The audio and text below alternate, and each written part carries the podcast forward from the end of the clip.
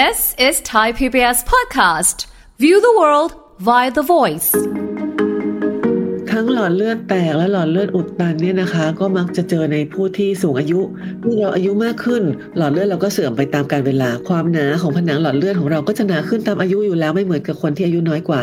ถ้าเรามีเสี่ยงเป็นความดันก็สูงไขมันก็สูง น้ำตาลก็สูงหลายปัจจัยมารวมกันสูบบุหรี่ด้วยอะไรอย่างนี้หรือมีมีหนึ่งถึงสองปัจจัยเสี่ยงก็จะทำให้หลอดเลือดเราเนี่ย พูดง่ายๆว่าแก่ตัวไปตามวัยค่ะแล้วก็แก่เพิ่มขึ้นจากปัจจัยเสี่ยง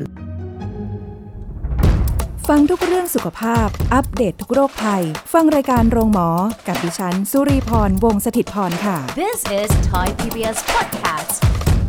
สวัสดีค่ะ คุณผู้ฟังค่ะขอต้อนรับเข้าสู่รายการโรงหมอทางไทย PBS Podcast ค่ะ วันนี้พบกันเช่นเคยนะคะ เราจะคุยกันถึงเรื่องของโรคหลอดเลือดสมองกันในวันนี้ มาทำความรู้จักกับโรคนี้กันหน่อยนะคะ โดยศาสตราจารย์แพทย์หญิงนิตศรีชานรงค์ศูนย์ควบคุมความเป็นเลิศทางการแพทย์ด้านโรคหลอดเลือดสมองแบบครบวงจร และหัวหน้าศูนย์ประสาทศาสตร์โรงพยาบาลจุฬาลงกรณ์สภากาชาติไทยค่ะ สวัสดีค่ะคุณหมอคะ สวัสดีค่ะ ค่ะ วันนี้เราคุยกันถึงเรื่องโรคหลอดเลือดสมองกันหน่อยค่ะ คุณหมอคะเพราะว่าเชื่อว่าหลายคนอาจจะให้ความสนใจกับโรคนี้ เพราะว่าก็จากที่มีข่าวมีคราวกันมานะคะ อาจจะมีหลาย ๆ คนที่เสียชีวิตไปโดยที่ไม่รู้ตัวนะคะ อยู่ ๆ เอ๊ะเป็นคนแข็งแรงดีทำไมอยู่ ๆ เสียชีวิตกันได้อย่าง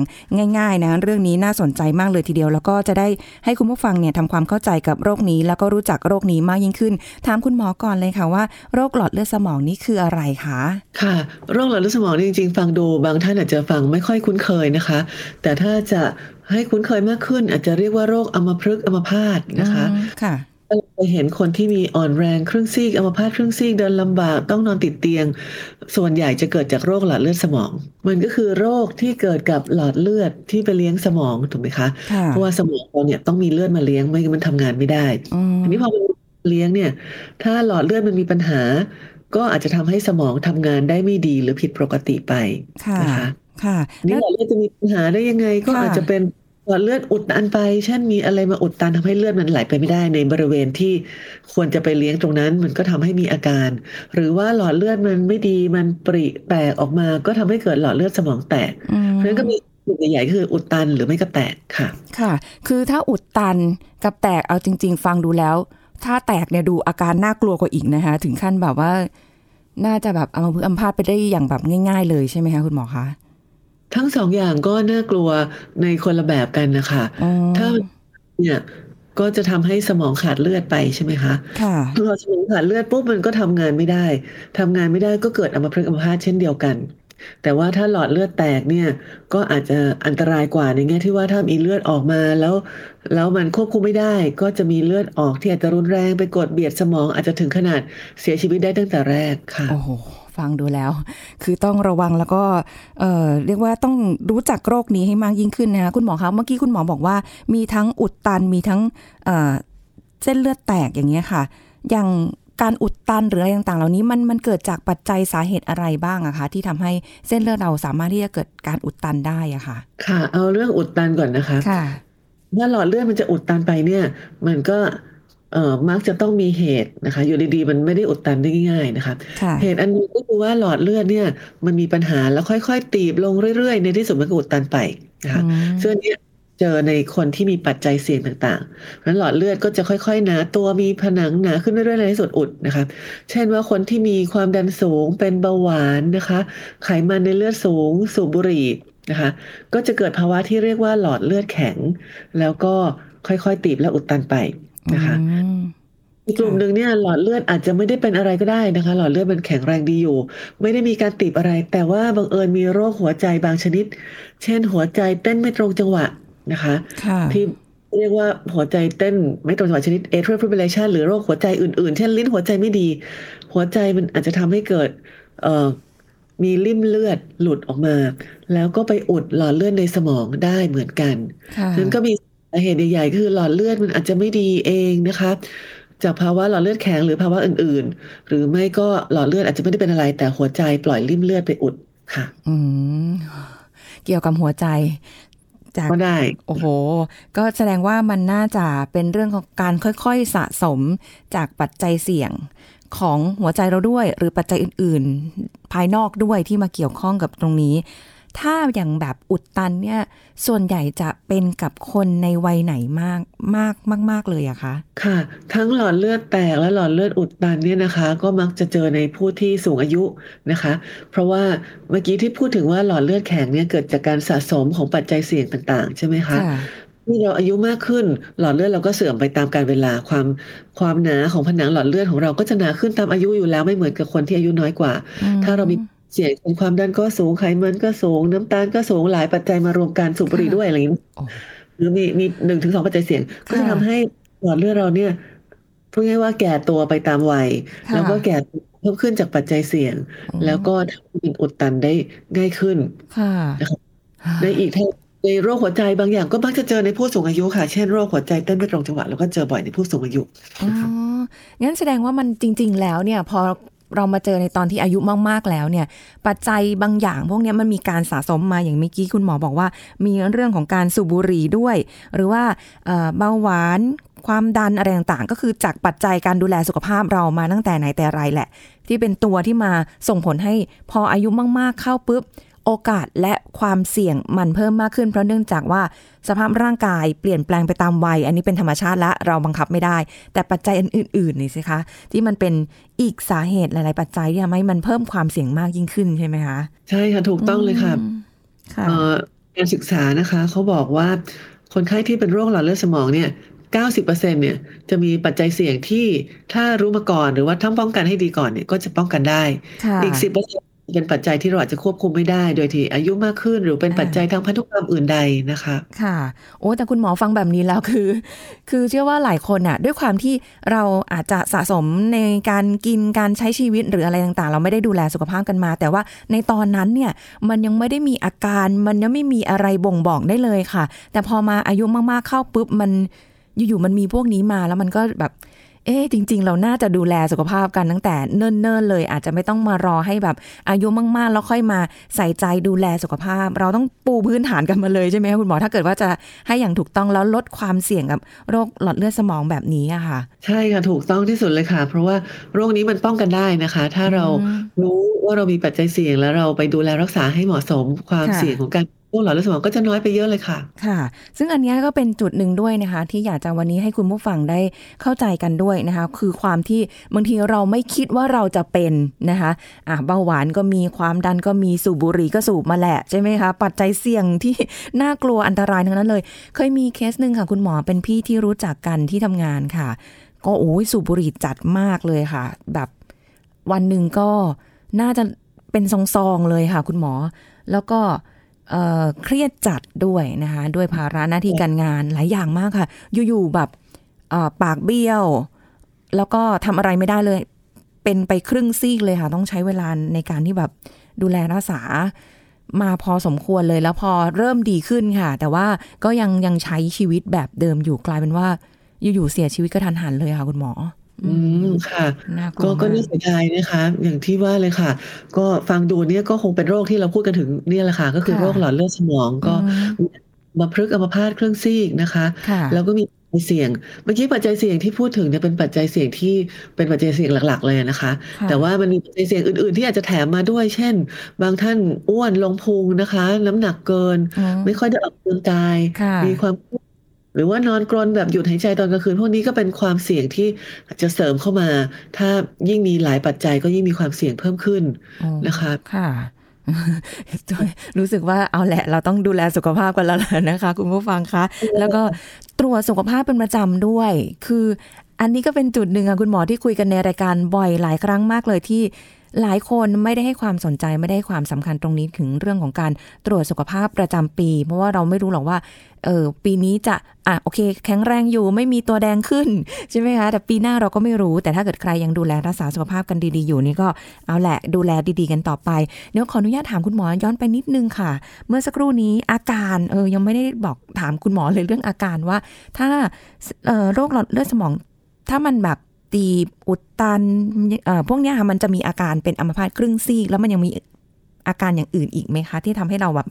สามารถที่จะสังเกตแล้วก็ประเมินเบื้องต้นคร่าว ๆ ไว้ก่อนได้อะค่ะ ค่ะ อันนี้ก็เป็นสิ่งที่สำคัญมากเลยนะคะ ที่อยากจะให้ทุกๆท่านเนี่ยเอ่อทราบว่าอาการของโรคหลอดเลือดสมองมันคืออะไรนะคะ ถ้าคิดดูเนี่ยสมองเราเนี่ยทำหน้าที่เยอะมากเลย มันควบคุมการทำงานทุกระบบของร่างกายเลยอ่านะคะค่ะว่าจะเป็นการฟังการพูด การเข้าใจแขนขาขยับได้ การรู้สึกความชาการเดินทรงตัวอะไรอืมไปหมดเลยนะคะแม้กระทั่งความจงความจำหมดเลยนะคะนี่ถ้าถ้าสมองมันเสียไปเนี่ย ก็แล้วแต่ว่าส่วนไหนที่มีปัญหาก็จะทำให้เกิดอาการขึ้นอยู่กับว่าตำแหน่งนั้นคือตำแหน่งอะไรฮะเช่นค่ะไปโดนตำแหน่งที่ควบคุมเกี่ยวกับการอ่อนแรงการทำงานของแขนขา ก็จะทำให้มีแขนขาอ่อนแรง นะคะค่ะแต่ว่ายังไงก็ตามเนี่ยเนื่องจากสมองมันทำงานเยอะมาก อาการมันก็มีได้หลากหลาย แต่ว่าอาการที่เจอได้บ่อยๆ เนี่ย มันจะมีอยู่สามอาการนะคะ ถ้าจำค่ะไม่ได้จำไว้สามอาการนี้ว่า ถ้าสงสัยถ้ามีอาการแบบนี้ให้สงสัยโรคหลอดเลือดสมองนะคะถ้าเป็นภาษาอังกฤษเนี่ยเขาจะใช้ใช้คำว่า fast นะคะ F A S T นะคะ fast อ๋อค่ะ F เนี่ยก็ย่อจาก face ก็คือปากหน้าหน้านะคะ ก็คือถ้าเราอยู่ในมีหน้าเบี้ยวปากเบี้ยวไปนะคะ A เนี่ยก็คือ arm ก็คือแขน ถ้าอยู่ดีๆ แขนไม่ค่อยมีแรงอยู่ดีๆ แขนข้างหนึ่งอ่อนแรงไปค่ะนะคะ S เนี่ยก็คือ speech นะคะ คือการพูด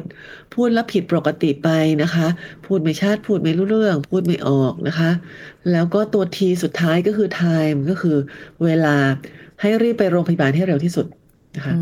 มนี่จะฟังจำยากไม่รู้อะไรภาษาอังกฤษใช่ไหมคะ ก็เอาภาษาไทยก็ได้ค่ะ ค่ะภาษาไทยเนี่ยนะคะ เราก็มี การประกวดคำที่จะเป็นคำที่อธิบายอาการนะคะ ของสมาคมประสาทวิทยาในในหลายปีก่อนค่ะก็ได้มาว่าคคำที่จะใช้ก็คือว่า อันที่หนึ่งพูดลำบากนะคะ อันที่สองปากตกนะคะ อันที่สามคือยกไม่ขึ้น ฟังดูแล้วอาจจะงงนะคะค่ะพูดลำบากปากตก ยกไม่ขึ้นอ่าค่ะอันนี้ถ้ามีอาการอย่างใดอย่างหนึ่ง ให้ขึ้นที่ถึงโรคหลอดเลือดสมองอืมพูดลดีนะครับ โรคหลอดเลือดสมองเมื่อกี้ลืมบอกไปว่ามันจะเป็นปุ๊บปั๊บทันทีทันใดค่ะเพราะฉะนั้นถ้าเกิดดีวันดีคืนดีนั่งคุยคุยอยู่หรือว่า เอ๊ะ อยู่ดีพูดแล้วมันพูดลำบากลิ้นแข็ง หรือว่าอยู่ดีๆ เพื่อนเราทำไมพูดไม่รู้เรื่องไปทั้งๆที่ก่อนหน้านี้พูดรู้เรื่องดีอะนะคะค่ะนึกคำพูดไม่ออกไม่ใช่นึกคำเดียวไม่ออกนะนึกคำไม่ออกเลยแบบตะกุกตะกักไม่เคยติดอ่าง เอ๊ะทำไมอยู่ดีๆ พูดไม่ออกอืมแบบนี้อยู่ในกลุ่มที่เรียกว่าพูดลำบากก็คือข้อหนึ่งค่ะนะคะโอ้ ข้อที่สองคือปากตกก็คือ เอ๊ะ อยู่ดีๆ ไปส่องกระจกแล้วมุมปากข้างใดข้างหนึ่ง มันตกกว่าอีกข้างหนึ่ง หรือยิ้มแล้วปากมันเบี้ยวนะคะ อันนี้ไม่เคยเป็นมาก่อนอยู่ดีๆ เป็นทันทีทันใดค่ะก็ให้สงสัยนะคะโอ้ค่ะส่วนอันที่สามก็คือยกไม่ขึ้น หมายความว่ามีแขนขาข้างใดข้างหนึ่ง เพราะว่าสมองเรามีสองซีกอะนะคะ มันค่ะก็จะ สมองซ้ายก็ควบคุมร่างกายซีกขวา เพราะฉะนั้นเวลามีโรคที่สมองข้างหนึ่ง ก็จะมีผลต่อร่างกายซีกตรงข้ามอืมมันยกไม่ขึ้นในที่นี้หมายความว่า อยู่ดีๆ ยกแขนข้างใดข้างหนึ่ง หรือขาข้างใดข้างหนึ่งไม่ขึ้นค่ะอันนี้เรื่องปวดเมื่อยอะไรอย่างนี้นะคะไม่เกี่ยวไปแบบโอ้ยนั่งนานปวดเมื่อยไม่เกี่ยว อยู่ดีๆ มันยกไม่ขึ้นทำของไม่ได้นะคะ โดยเฉพาะเป็นครึ่งซี่ข้างใดข้างหนึ่งก็ ต้องคิดแล้วล่ะว่าอาจจะเป็นโรคหลอดเลือดสมองนะคะโอ้โหงั้นพูดลำบากปากตกยกไม่ขึ้นอย่างใดอย่างหนึ่ง เป็นทันทีทันใดค่ะให้รีบไปโรงพยาบาลให้เร็วที่สุดค่ะเร็วที่สุดของคุณหมอที่ว่านี้คือต้องภายในกี่ชั่วโมงหรือกี่นาทีคะถ้าถามหมอนะคะ เร็วที่สุดยิ่งเร็วก็ยิ่งดีนะคะค่ะถามว่ามีเวลาจำกัดไหมก็มีอยู่บ้าง เช่น ยกตัวอย่างวิธีการรักษาที่เรามีในปัจจุบันนะคะ เช่น ถ้าสมมติว่าหลอดเลือดอุดตันไปใช่ไหมคะค่ะเราก็ อยากจะไปทำให้หลอดเลือดที่มันมีอุดการอุดตันนั้นมันหายไป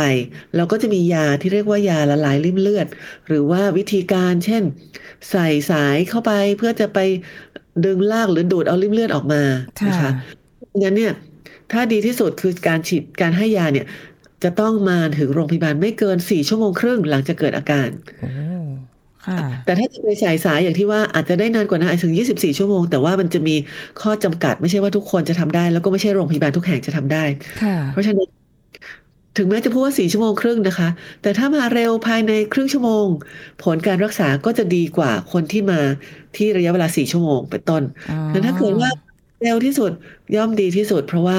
สมองที่มันขาดเลือดไปยิ่งนานเนี่ย เซลล์สมองมันจะเสียไปเรื่อยๆ นะคะค่ะเขาบอกมทุกนาทีเนี่ยเซลล์สมองตายไปหมื่นกว่าตัวโอ้โหที่ผ่านไปเพราะฉะนั้นเนี่ยยิ่งนานเซลล์สมองมันยิ่งไม่ฟื้นคืนมาถึงแม้เราจะช่วยได้ค่ะอาจจะช่วยไม่ได้ก็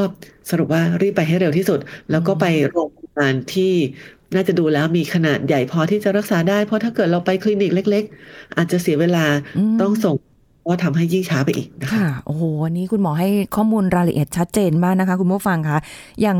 ช้าสุดคือต้องไม่เกิน 4 ชั่วโมงครึ่ง อันนี้คือถือว่าช้าแล้ว เร็วสุดดีสุด 30 นาที แล้วก็โรงพยาบาลที่ใหญ่พอที่คิดว่าจะมีเครื่องไม้เครื่องมือรักษาโรคหลอดเลือดสมองได้นะคะ จะได้ไม่เสียเวลา อันนี้เป็นแนวทางไว้นะคะ คือ ไม่ได้บอกว่าพูดแบบนี้แล้วจะเอ้ยเราจะเป็นหรือเปล่าอันนี้ก็ขึ้นอยู่กับปัจจัยหลายอย่าง แล้วก็สุขภาพของเราการดูแลตัวเองด้วยนะคะ คุณหมอคะแล้วอย่างนี้มันเป็นปุบปับค่ะ สมมติว่าสุริพรไปเจอใครสักคนหนึ่งที่เขาอยู่ๆกับแบบเอะเราไม่รู้ว่าเขาเป็นมานานแค่ไหนแล้ว แต่ว่าเอาแหละส่งโรงพยาบาลอย่างเร็วที่สุด ถ้าเป็นลักษณะแบบตีบตันอะไรอย่างเงี้ย มันยังพอมีอาการให้เราเห็น แต่ถ้าแบบมันเส้นเลือดสมองแตกอย่างนี้เลยค่ะ อันนี้คือโอกาสในการเสียชีวิต มากน้อยแค่ไหนอะคะ ต้องเรียนว่าทั้งโรคหลอดเลือดสมองอุดตันกับหลอดเลือดแตกเนี่ย มีโอกาสเสียชีวิตได้เยอะทีเดียวนะคะอืมค่ะว่าทั้งสองโรคเนี่ยก็มีโอกาสที่จะเป็นอันตรายได้ ถ้านับอัตราการเสียชีวิตของคนในประเทศไทยเนี่ยนะคะเราก็พบว่าถ้าไม่เอามะเร็งมารวมกันเป็นมะเร็งแบบทุกชนิดมารวมกันเนี่ยนะคะค่ะไอเนี่ยจะเสียชีวิตจากโรคหลอดเลือดสมองเนี่ยเป็นอันดับหนึ่งนะคะ มันก็จะปีหนึ่งเนี่ย สี่หมื่นห้าหมื่นคนที่เป็นอ๋อผู้ที่จะเสียชีวิตจากโรคหลอดเลือดสมองนะคะเยอะมากเลยค่ะเยอะมากใช่ค่ะเยอะมาก เพราะฉะนั้นเนี่ยถามว่าอัตราการเสียชีวิตเท่าไหร่ ก็ขึ้นอยู่กับเป็นชนิดไหนเป็นมากเป็นน้อยก็จะมีความต่างกัน แต่แน่นอนถ้าเป็นหลอดเลือดแตกเนี่ย อัตราการเสียชีวิตก็จะขึ้นถึงสิบสิบกว่าเปอร์เซ็นต์นะคะ ถ้ายิ่งค่ะมาช้าก็มีโอกาสเสียชีวิตมากขึ้นโอ้เอ่อแล้วก็ถ้าโรคเป็นมากก็มีโอกาสเสียชีวิตมากขึ้นนะค่ะคะ อืมทีนี้ถ้าเกิดเลือดสมองแตกเนี่ยจริง ๆ แล้วเมื่อกี้ที่คุณรีบอกว่า เอ๊ะมันจะปุ๊บปั๊บไม่ไม่รู้เลยอยู่ดีก็เสียชีวิตไปเลยหรือเปล่า ค่ะ ก็มีมีจำนวนหนึ่งนะคะ ที่ที่โรคเป็นมากนะคะ แล้วก็อาจจะยังไงก็มาถึงโรงพยาบาลไม่ทันเสียชีวิตไปเลยตั้งแต่แรกก็ได้โอ้ยแต่ว่าก็มีค่ะจำนวนหนึ่งนะคะ ที่มาถึงโรงพยาบาลได้ในเวลาต่อมานะคะ คราวนี้อาการเนี่ยจริงๆแล้วโรคหลอดเลือดสมองอุดตันกับหลอดเลือดสมองแตกเนี่ยอาการใกล้เคียงกันมากเลยค่ะค่ะ ก็คือใช้อาการสามอย่างเมื่อกี้ได้เหมือนกันนะคะค่ะถ้าเป็นหลอดเลือดแตกอาจจะมีอาการอื่น เช่น อาจจะง่วงซึมปวดหัวอะไรมากหน่อยอืแต่ไม่เป็นไรทำสามอย่างนั้นได้นะคะ อย่างใดอย่างหนึ่งนะคะร่วมกับอยู่ดีๆ ปวดหัวอย่างรุนแรงไม่ทราบสาเหตุหรืออยู่ดีก็ซึมลงไปเนี่ย ก็รีบมาโรงพยาบาล เพราะว่าถ้าเป็นหลอดเลือดแตกเนี่ยอาจจะมีวิธีการรักษาอื่นใดเช่น อาจจะต้องไปผ่าตัดสมองนะคะ หรือว่าวิธีการรักษาอื่น ๆ เพื่อจะประคับประคองให้ให้อาการเนี่ยไม่แย่ลงไปกว่าเดิม ค่ะอืมอันนี้คือเป็นหลักๆเอาไว้ไม่ว่าจะตีบตันหรือว่าแตกนะคะใช้หลักการเดียวกัน เพียงแต่ว่าในรายละเอียดบางทีช่วงจังหวะที่แบบตกใจค่ะคุณหมอมันจะลืมทุกอย่างเลย นึกอะไรไม่ออกแล้วว่าจะต้องอะไรยังไงกันต่อไป แต่ถ้าเบื้องต้นเราเห็นแล้วส่งโรงพยาบาลแล้วในกระบวนการรักษาเนี่ยถ้า ในการที่มันแค่ตีบตัน หรือว่าเป็นอัมพฤกษ์อัมพาตครึ่งซี่อย่างเงี้ยค่ะ เรายังพอที่จะสามารถกลับมาเป็นปกติเหมือนเดิมได้ไหมใช้ชีวิตเหมือนเดิมได้หรือเปล่าคะคุณหมอ ความความที่อะสมมุติถ้าไปอยู่ภายในไม่เกินสี่ชั่วโมงครึ่งแบบเนี้ยค่ะ มันก็ขึ้นอยู่กับว่าโรคเป็นมากหรือเปล่านะคะ เพราะว่าหลอดอืมหลอดเลือดสมองมีทั้งหลอดเลือดขนาดใหญ่ขนาดเล็กตำแหน่งที่สำคัญไม่สำคัญของสมองค่ะเพราะสมอง มีหน้าที่ต่างกัน เพราะฉะนั้นมันก็ขึ้นอยู่กับหลายปัจจัยมากนะคะอืมอันที่หนึ่งก็คือว่ามันเป็นมากไหมโรคเป็นมากไหมค่ะถ้าหลอดเลือดใหญ่มากเลยอุดตันไปแล้วมาไม่ทันก็อาจจะหนักมาก หลอดเลือดใหญ่มากอุดตันแต่มาเร็วก็มีโอกาสฟื้นมากกว่านะคะหลอดเลือดขนาดเล็กมาเร็วก็อาจจะโอกาสดีมากหลอดเลือดขนาดเล็กแต่มาช้าก็อาจจะมีปัญหาได้ค่ะนะคะนอกเหนือจากนั้นก็ขึ้นกับปัจจัยอื่น ๆว่าเอ่อท่านผู้ที่มีโรคนี้เนี่ย สมองเนี่ยทำงานอยู่เดิมเนี่ยดีหรือเปล่า ค่ะ เป็นผู้สูงอายุโอ้โหสมองฝ่อไปเยอะแล้วอ่านะคะ ถ้าเกิดโรคขึ้นมาอีก ก็สมองโดยรวมก็ทำงานไม่ค่อยดีอยู่แล้ว ก็โอกาสค่ะจะฟื้นตัวยากนะคะอืมฉะนั้นเนี่ยมันอยู่กับหลายปัจจัยมากเอ่อแต่ว่าปัจจัยที่สำคัญก็ประกอบด้วยที่หนึ่งถ้ามาเร็วนะคะค่ะก็มีโอกาส ที่จะหายได้ดีกว่าคนที่มาช้า อันที่สองคือโรคที่เป็นมากเป็นน้อยนะคะ อันที่สามก็คือการดูแลที่เหมาะสมว่าไปในสถานพยาบาลที่มีความพร้อมมีบุคลากรมีการทำกายภาพบำบัดนะคะอืมเพื่อจะให้ฟื้นตัวได้รวดเร็วค่ะก็จะสามารถให้ฟื้นขึ้นมาได้โอ้โรคนี้เนี่ย โดยทั่วไปเราก็บอกว่าเสียชีวิตคร่าว ๆ อยู่ที่ประมาณ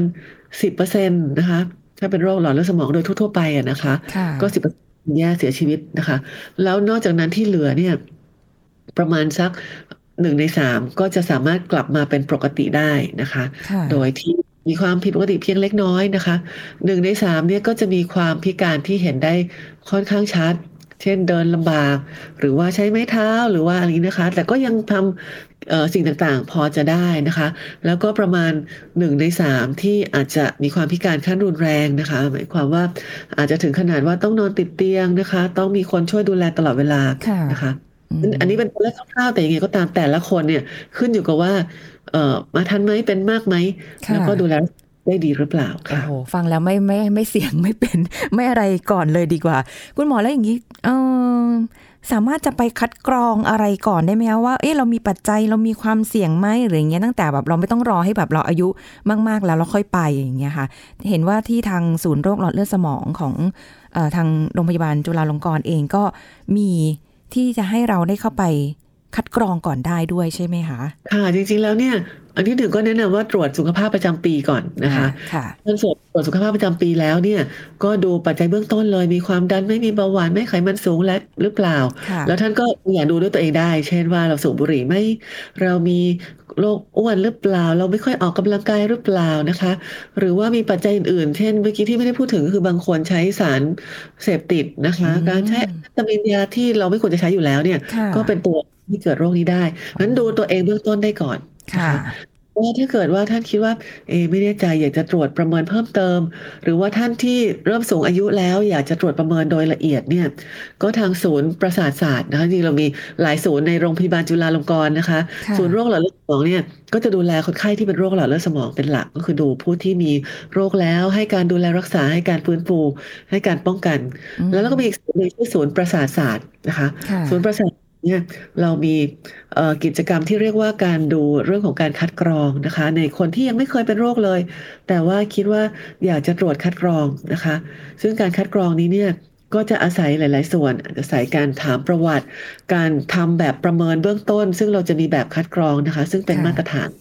คุณมีความเสี่ยงที่จะเกิดโรคหลอดเลือดสมองในอนาคต 5 ปี 10 ปีสักกี่เปอร์เซ็นต์นะคะอืม ถ้ามีความเสี่ยงเยอะค่ะอาจจะจำเป็นต้องตรวจเพิ่มเติม เช่นไปตรวจหลอดเลือดด้วยอัลตราซาวด์ตรวจ MRI แต่ถ้าความเสี่ยงน้อยเราก็จะแนะนำให้ดูแลสุขภาพให้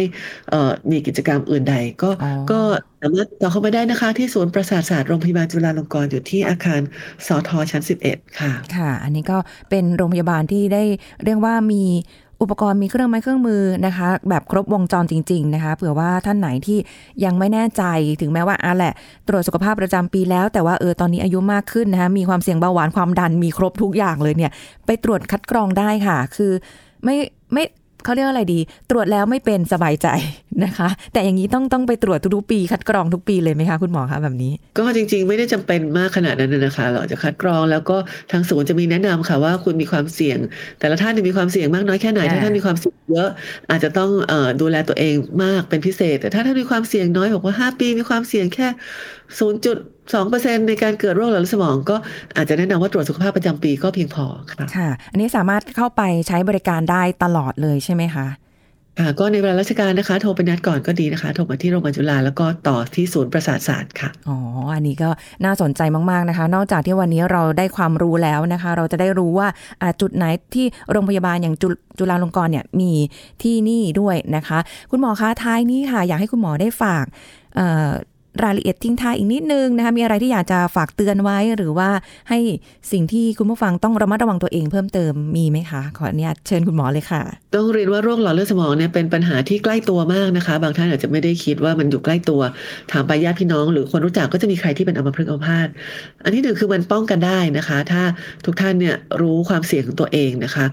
แล้วก็ตรวจสุขภาพเป็นประจำมันก็จะสามารถป้องกันได้ไปเยอะเลยนะคะค่ะอันที่สองก็คือว่าควรจะต้องทราบว่าอาการที่สงสัยเป็นโรคนี้คืออะไรบ้าง เมื่อกี้บอกแล้วพูดลำบากปากตกยกไม่ขึ้น ถ้ามีอาการอย่างใดอย่างหนึ่งเป็นทันที ให้รีบไปโรงพยาบาลให้เร็วที่สุด เพราะว่าโรคนี้มีโอกาสจะรักษาได้นะคะ ถ้ามาเร็วถ้าโรคไม่ได้เป็นมากนะ คะค่ะ สุดท้ายถ้าเกิดท่านที่เป็นไปแล้ว เป็นโรคอัมพฤกษ์อัมพาตไปแล้ว ก็อย่าหมดกำลังใจนะคะ เพราะว่ามันสามารถฟื้นฟูได้นะคะ ท่านสามารถทำกายภาพบำบัดเอ่อแล้วก็ออกกำลังกายดูแลเรื่องของปัจจัยเสี่ยงนะคะค่ะเพื่อจะฟื้นฟูแล้วก็ป้องกันไม่ให้เกิดซ้ำนะคะ ถ้าท่านไหนมีความเครียดความกังวล ก็อาจจะต้องปรึกษาแพทย์นะคะ เพื่อที่จะทำให้การดูแลรักษาเนี่ยเอ่อเป็นไปได้อย่างดีและมีประสิทธิภาพที่สุดก็สุดท้ายฝากอีกนิดได้ไหมได้คะค่ะว่าได้ค่ะ จากโรงพยาบาลจุฬานะคะ เราก็มีมีนวัตกรรมเรื่องขององค์ความรู้ที่จะให้กับประชาชนนะคะ มีเว็บไซต์นะคะที่ชื่อ m e d u m o r นะคะ เป็นเว็บไซต์ที่เรามีวิดีโอมีคลิปจำนวนมากมายหลายร้อยหลายเอ่อคลิปนะคะ ที่เหมาะสำหรับเอ่อประชาชนนะคะ แล้วก็บุคลากรทางการแพทย์ที่จะเข้าไปชม เพื่อที่จะเพิ่มความรู้ให้กับ ตนเองนะคะ แล้วมีส่วนที่เป็นสำหรับเด็กด้วยนะคะ ลองเข้าไปดูก็ชื่อ www นะคะ medumore นะคะ .org นะคะคำว่า medumore คือ M E D แล้วก็ U นะคะค่ะแล้วก็ O R E ก็เอ่ออันนี้สำหรับประชาชนนะคะ ดูได้ฟรีเป็นความรู้ที่มาจากคณะแพทย์และโรงพยาบาลจุฬาถือว่าเป็นความรู้ที่เอ่อทันสมัยแล้วก็แล้วก็ถูกต้องนะคะค่ะเหมือนเวลาดู อันนี้จะเหมือนเวลาดู Netflix เลยค่ะ เราสามารถเลือกดูได้สามารถ browse ได้นะคะค่ะโฆษณานิดหนึ่งค่ะ ดีเลยค่ะ เพราะว่าบางทีเราอาจจะนึกภาพไม่ออกใช่ไหมคะ หรือว่าเราไม่ได้เห็นเป็นภาพเคลื่อนไหวหรือเป็นวิดีโอเป็นเรื่องเป็นราวอย่างนี้ อย่างเงี้ยเราจะทำได้ได้คุณผู้ฟังหรือว่าพี่น้องประชาชนได้เข้าใจในข้อมูลตรงนี้ได้มากยิ่งขึ้น แล้วก็ถูกต้องด้วยนั่นเองนะคะ เรียกว่าวันนี้ข้อมูลครบถ้วนค่ะ ต้องขอบคุณศาสตราจารย์แพทย์หญิงนิจศรีชานรงค์นะคะที่มาร่วมพูดคุยกับรายการโรงหมอของเราในวันนี้ขอบคุณคุณหมอมาก ๆ เลยค่ะ สวัสดีค่ะส วัสดีค่ะค่ะ สวัสดีค่ะเอาละค่ะ คุณผู้ฟังคะหมดเวลากับรายการโรงหมอของเรากันแล้วนะคะ พบกันใหม่ครั้งหน้าค่ะ ขอบคุณที่ติดตามรับฟังนะคะ วันนี้ดิฉันสุรีพรลาไปก่อนสวัสดีค่ะ This is Thai PBS Podcast ในฤดูฝนนอกจากจะต้องระวังโรคบางชนิดแล้ว ยังต้องระวังเชื้อราที่มักเกิดในฤดูนี้เป็นพิเศษอีกด้วย เพราะอะไรแพทย์หญิงกิตยาสีเลือดฟ้า แพทย์อายุรกรรมฝ่ายการแพทย์ AIA มาเล่าให้ฟังครับ